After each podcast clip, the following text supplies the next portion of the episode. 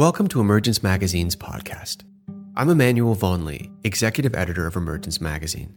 Our podcast features in depth interviews, narrated essays, and stories exploring the threads connecting ecology, culture, and spirituality.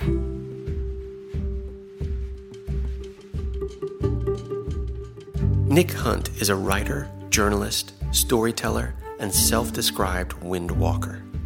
His latest book, Where the Wild Winds Are, tells the story of four European winds and their effects on landscape, people, and culture. In this essay, Nick continues this exploration, focusing on the mythological understanding of winds as gods, experiencing their power firsthand as cause for awe, exhilaration, and fear.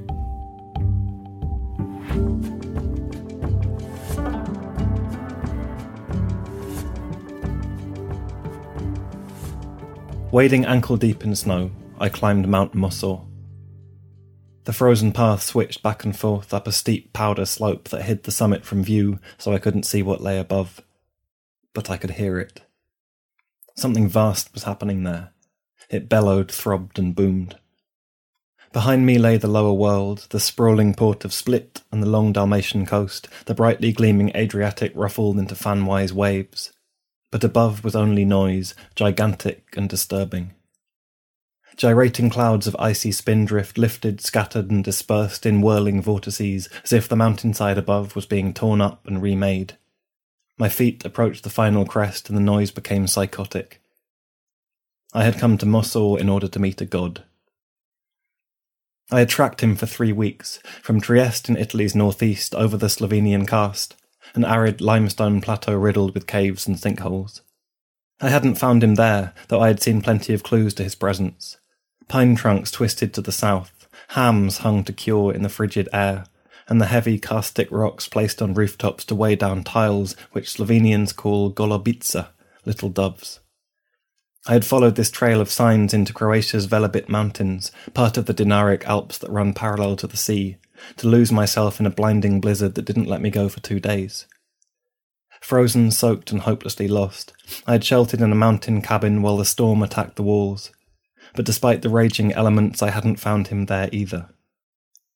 A little desperate now in my search, I had left the mountains for the sea, making my way down the chain of parched Adriatic islands with names like Krk, Rab, and Pag, places where, some years before, he had lifted fish from the waves and scattered them dead upon the beaches, like an apocalyptic vision of end times.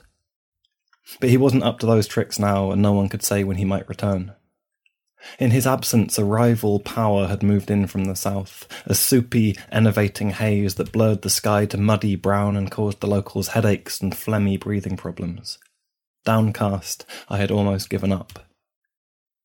Then the wind changed. The Bora is one of Europe's great named winds, a bitter northeasterly that funnels through the passes or mouths of the rugged mountains along the Balkan coastline. It can strike the coast at hurricane strength, levelling forests, smashing houses, and hurling trucks on their sides, closing bridges and motorways, tearing down olive trees, and driving giant waves offshore to wreak havoc on the shipping. It can be extremely cold, covering everything in its path in glittering crystalline ice formations, such as I was seeing now, furring the northeast side of every tree and blade of grass, as if Mosor and everything on it had been perfectly bisected. But despite this outrageous violence and the devastation it brings, the Bora is enthusiastically welcomed by many in its path, associated with vitality, purity, and good health. At least one city, Trieste, even celebrates its own Bora festival. It sweeps pollution from the air and ushers in bright golden light, giving everything an almost hyperreal clarity, so the smallest details stand out in perfect focus. That light was all around me now. I climbed uphill in radiance towards the final rise. What links this phenomenon with a god? The clue is in the name.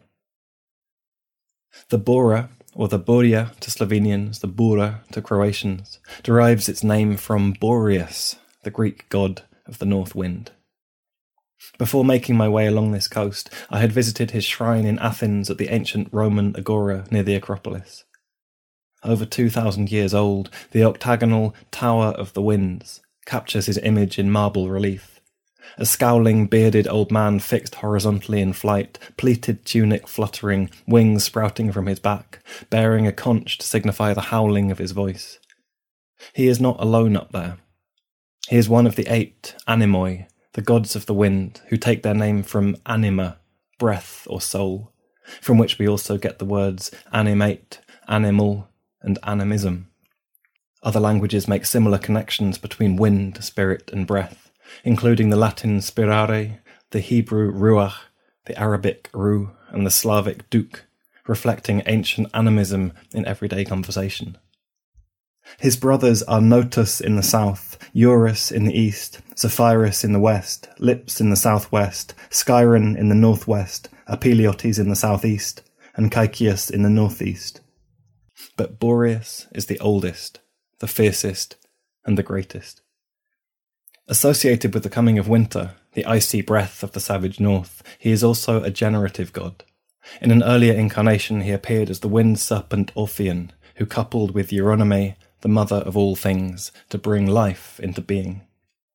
His potency was so great, it was popularly believed, that mares positioned with their hindquarters to the north would fall pregnant, an Aeolian version of Immaculate Conception. Calling the Anemoi gods of the wind is not quite accurate, however. One did not control the other, there was no neat separation. To the men and women who came to the tower to offer flowers, make sacrifices, or consult the spinning weather vane, long since vanished from its roof, the gods and the winds were not separate entities, but one and the same, indivisible from the compass directions from which they came. Boreas was God Wind North, North God Wind, Wind North God, wrapped into a single phenomenon. I was climbing the slopes of Mosor to encounter all aspects together. I stuck my head over the crest and immediately ducked down again. The blast was so intense it hurt. I couldn't look at it. Shielding my face with a gloved hand, I advanced in a stoop, dropping almost to a crawl against its strongest rushes. My face grew freezer numb, my nose hairs became brittle. The flying spindrift leapt like smoke, making it appear as if the mountainside was on fire. Stunned, I waded into sound. It was exhilarating. But underneath the wild joy of finding what I'd come to find, Boreas Bora in full force, pummeling and thundering, there was something else as well. Awe, but also fear. All my journeys into wild winds began with names. I saw them on a map of Europe made unfamiliar by arrowed lines, swooping north, south, east, and west, down rivers, through mountain ranges, over seas and national borders, depicting the seasonal corridors of these great unseen forces that shape the continent and its cultures, often in unexpected ways. The names had a fairy tale quality. The Bora, the Foehn, the Sirocco, the Helm, the Mistral, the Levanta, the Meltemi, the Koshava, the Lodos, and dozens more, which suggested invisible roads to follow, connecting regions that seemed quite separate in my mind. I wanted to see the effect they had on the landscapes and the living things over which they blew. In one respect, I didn't need to leave home to find this out. As every school teacher knows, wind makes creatures wild. On windy days, the usual behavioural rules are overturned. Playgrounds are transformed into juvenile bacchanals, something between a carnival and a riot. Owners of dogs, cats, and horses see their animals grow skittish, fretful, excitable, rippling with nerves. Birds clatter in agitated flocks, assailed by unseen currents. Normally quiet streets in prim suburban towns are seized by agents of misrule. Doors slam, shop signs swing, leaves litter plastic bags, scraps of paper, dust, and debris sweep in tornadoes down the road. Umbrellas turn inside out, hats are whipped off heads and sent tumbling, provoking slapstick chase sequences. Previously unregarded objects bang, flap, rattle, and beat crazily against their fastenings, as if trying to break free of everything that constrains them. Another of Europe's great named winds, the bitterly cold Tramontana, common across the south of the continent from Greece to Spain, contains an etymological clue to wind's inherent wildness. Its name comes from Transmontanus, which means from beyond the mountains, The mountains being, to Latin speakers, the Alps that protected Italy and the civilization of Rome from the barbarian cultures that hemmed it to the north. South of the Alps meant cities, roads, literacy, and the rule of law. North of the Alps meant shaggy Germanic warriors in impenetrable forests, tattooed Gauls, and worse, Britons, worshipping unknown gods, and fierce Scythian horsemen marauding over endless steppes. To feel the cold north wind on your face was to be reminded of those wild lands and the menace they represented. And over time, the word tramontana took on a wider meaning, becoming synonymous with everything that was barbarous or foreign. The wind, with its disruptive effects, was a threat from beyond the boundaries of civilization. It still is. In addition to their more obvious impacts uprooted trees, smashed roof tiles, wrecked ships, ruined crops Many winds are associated with darker, weirder symptoms. Not for nothing is the Mistral, which can rage for weeks on end in the south of France, known as the wind of madness. There is a reason California's Santa Ana is called the devil wind.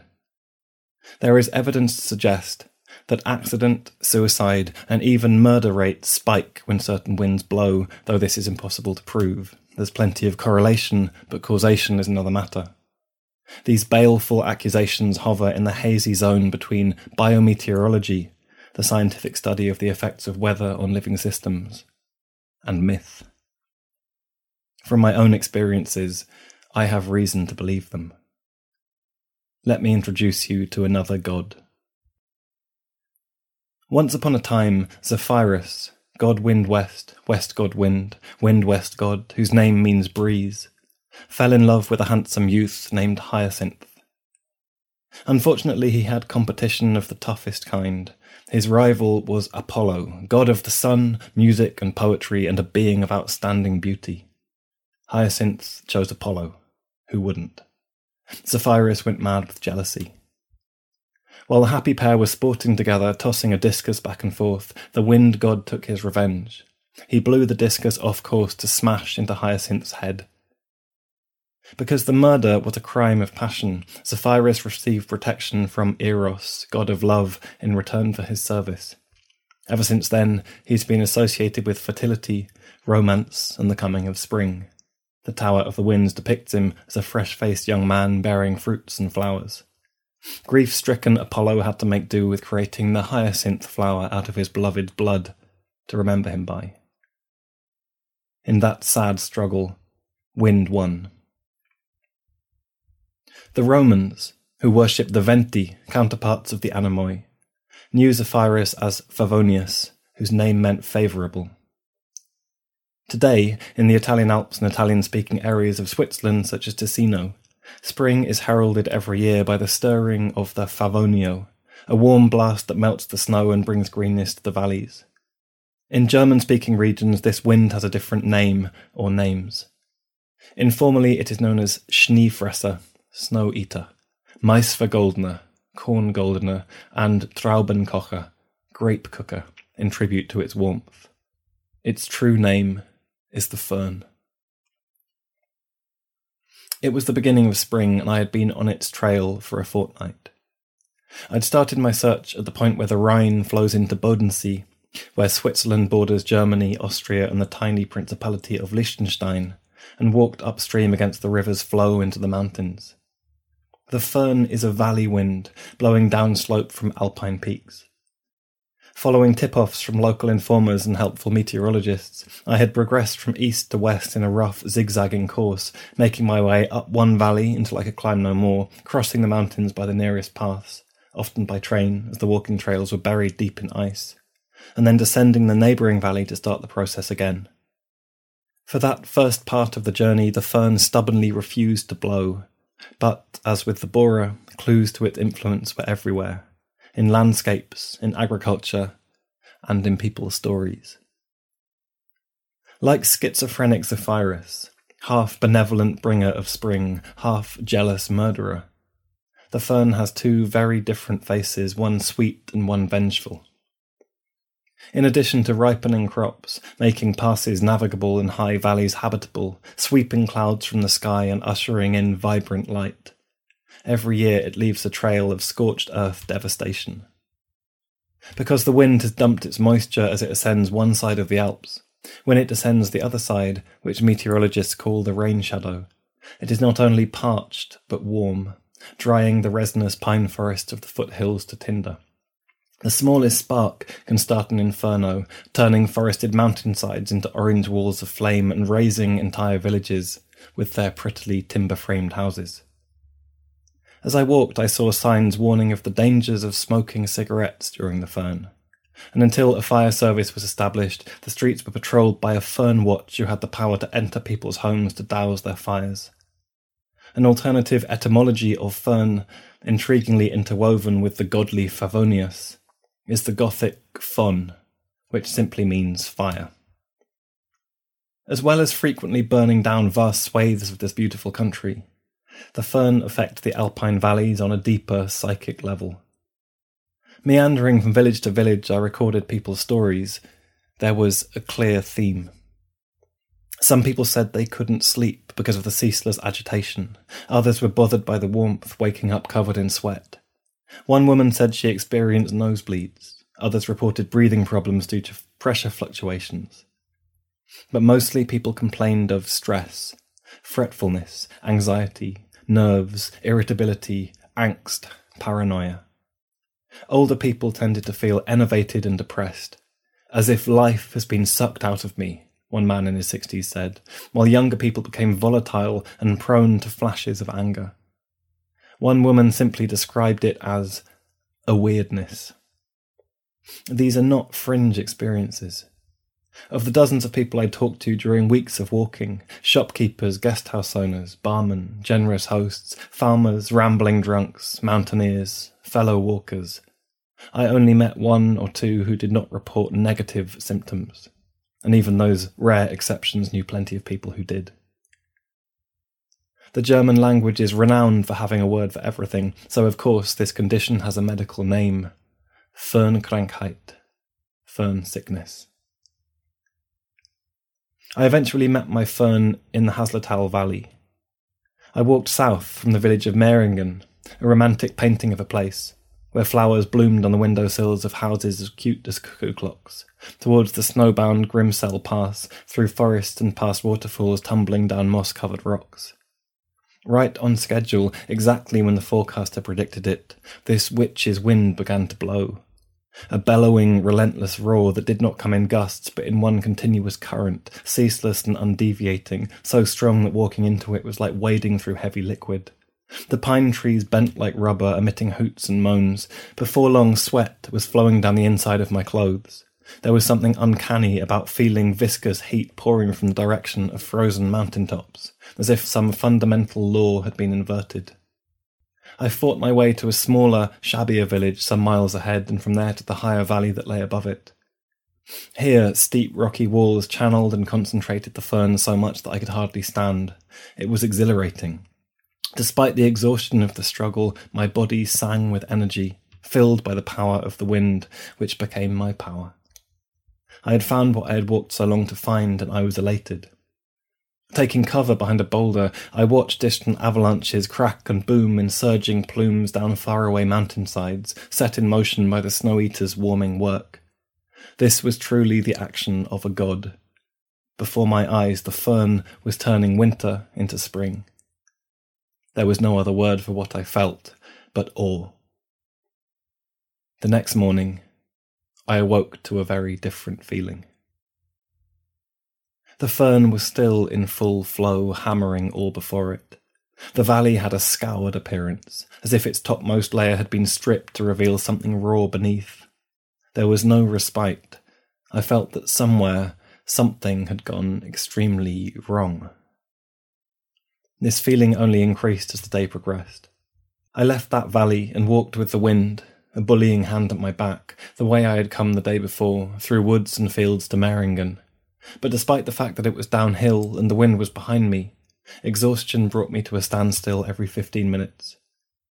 Overnight, I seemed to have become utterly pathetic. My feet dragged, my muscles ached, my motivation faltered. I felt like curling up in a ball and going to sleep for a week. At times, I wanted to cry. The green grass and the brilliant light, the dazzling snowy summits of the Alps held no attraction anymore. I didn't want to be here now. I wanted to go home. By the middle of the day, I was questioning everything in my life writing, work, relationships as my mood spiraled into a hole from which there seemed no escape. Strange as it seems, I couldn't imagine why on earth I was feeling this way. Nothing about it made sense, and all I could think was that there must be something wrong with me, some horrible underlying truth that I had not been aware of before. The wind roared on and on. So did the fear. I fled the Haslital Valley by train and collapsed into sleep that night in a village far away, out of range of the foehn. I awoke feeling absolutely fine. My mood of the day before was no more than a troubling memory. It was only then that I was able to join the dots in my head. I had become foehn sick, exactly like others did. Somehow, despite three weeks of hearing story after story describing every one of those symptoms, it had never occurred to me that I might be affected. In Liechtenstein, in a small museum, I had seen a medieval map that depicted the foehn as a furious face blowing out not a blast of air, but a shower of skulls. Now I understood why. There are theories about why some winds have these negative effects ranging from pressure fluctuations and positive ions in the atmosphere to disrupted serotonin levels and sheer noise fatigue. Whatever the science might be, or might not be, the foehn is not alone. The Santa Ana of Los Angeles and the Sharav of Israel, both technically foehn type winds, are known to cause similar physiological reactions, as is the Tramontana, that howling reminder of barbarism, and perhaps most notoriously, the Mistral that blows in the south of France. Astonished by how much I'd been affected, and clearly a glutton for punishment, I headed there next, to follow the path of the wind of madness down the bank of the river Rhone through Ardèche and Provence towards the Mediterranean Sea. The tales I heard of this whistling northerly were less of depression than of madness. It makes you crazy, people said. It blows for odd numbers of days one, three, five, seven and historically, if you committed a crime on the ninth day of a Mistral, this would count as a mitigating factor when you went before the judge. I had heard similar claims about the foehn. If you could prove that it was the wind that tipped your sanity over the edge and made you stab your neighbour with a pitchfork, you stood a good chance of receiving leniency in court. I was never able to find any evidence for this, but that's almost beside the point. As with all myths, it is not necessarily true, but what it says is true. The wind is a maddening factor, a threat to our civilized selves. And here another myth returns, that old Sapphira story. What was the jilted west wind's action but a crime passionnel, a flash of murderous rage committed by the air itself? And what was the protection offered by Eros, god of love, but an example of leniency in a divine justice system, an archetypal recognition of mitigating circumstances? The story is about the connection between two types of wildness, elemental and emotional. Both can have devastating effects, whether we are human or divine. Perhaps the opposing positive and negative aspects of these winds, bringing good health but also destruction, ripening crops but burning down forests, summoning beauty but also madness, interweaving love and death, reflect something deeper about the nature of wildness. You can't have one aspect without the other. They are entwined like winds and gods, that animistic entanglement of spirit, breath, and soul. The wind ornaments on antique maps, those curly haired cherubs with puffing cheeks, might look quaint enough today, but they are reminders of a time when the gods of the air were real. Wonderful, terrible entities that could ruin your harvest, destroy your house, or drive you into the depths of misery and despair. Again, this brings us to that place where awe meets fear. There have been times, alone in wild places, when I have felt it almost tangibly. That invisible borderline that is always tempting to step across, but not too far. I felt it the first time I saw the Alps, that blinding white immensity, and had to turn my face away because it was too much to comprehend. I felt it looking at the Sahara which was like staring into an oven, and felt the curling of a fear that was worse than thirst. I felt it in the remote Carpathian mountains of Romania, following trails that frequently disappeared, the painted markers flaked off trunks or buried under snow, and passing the point of no return, a steep, rocky, icy climb I knew I could not get down again, meaning that the only option was to keep on going. I spent the three days of that journey in a kind of ecstatic reverie, exhilarated, my senses sharpened, happier and more alive than I remembered ever being before. And yet, on the final day, frozen, sodden, and exhausted, losing the path in a snow choked gully with dense fog pouring down the sides, the dizzying unhumanness of the mountains finally got to me. The wild was no longer beautiful, but alien and frightening, indifferent to my life or death. It was another point of no return. I had not quite crossed over. I felt it when I met the Bora, the foehn, the mistral, and the other wild winds I went so far to find, or that came to find me. I still feel it, at the rising of everyday, nameless gusts that disrupt and disarray, disturbing our ordered selves both physically and psychically, teetering on the borderline between awe and fear between being uplifted and being blown away.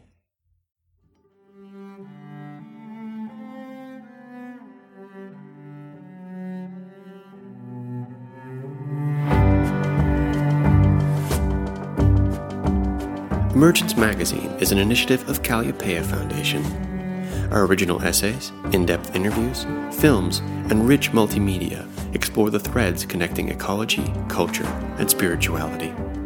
Our theme music is composed by H. Scott Salinas. You can subscribe to our podcast on Apple iTunes, Google Play Music, Stitcher, and TuneIn. To subscribe to our newsletter and check out more of our stories, visit emergencemagazine.org.